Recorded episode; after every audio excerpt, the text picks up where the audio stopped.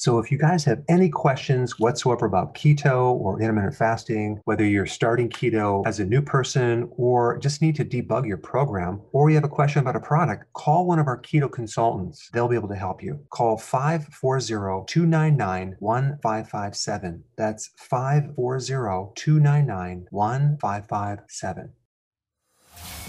Welcome to the Dr. Berg Healthy Keto and Intermittent Fasting Podcast. Now, your host, the man taking your health to a whole new level, Dr. Eric Berg. Recently had a question. Someone wanted to know is it okay to consume Coke Zero on keto? Let's discuss this topic, okay? Now, you have the Diet Coke, you have the Coke Zero, and then they came out with the Coke Zero Sugar which basically is the same ingredients, maybe a different flavor, uh, but same ingredients. So I didn't write it down. Uh, so the diet uh, Coke, carbonated water, caramel coloring, phosphoric acid, aspartame, uh, potassium, benzoate, citric acid, caffeine. And this is very similar, uh, but there's a couple little differences with the uh, potassium citrate versus citric acid and another sweetener, but, but they're almost identical. Okay, so you may already know about the aspartame, which affects the gut, which can increase the risk for insulin resistance and diabetes. And there are other studies that show that it's carcinogenic. Okay, so I think you may already know that. But what you may not know is this caramel coloring ingredient. Okay, that's going to be my main focus on this because um, the way they make this is they heat a carbohydrate. Okay, mainly like corn, which is GMO, with an ammonia compound, okay?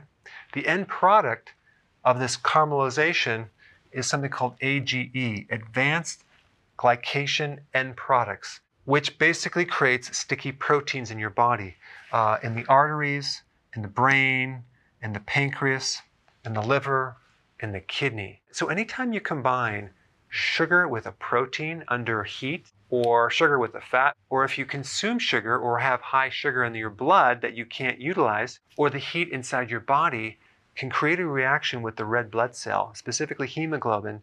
And this is one way they look at diabetes. If your A1C is high, what is that? That's a glycated protein where you're combining high sugar with the hemoglobin in your blood. So when you consume anything with caramel or caramel coloring, you're creating AGEs in the body, which then can lead to high blood pressure and a lot of the effects that we talk about with insulin.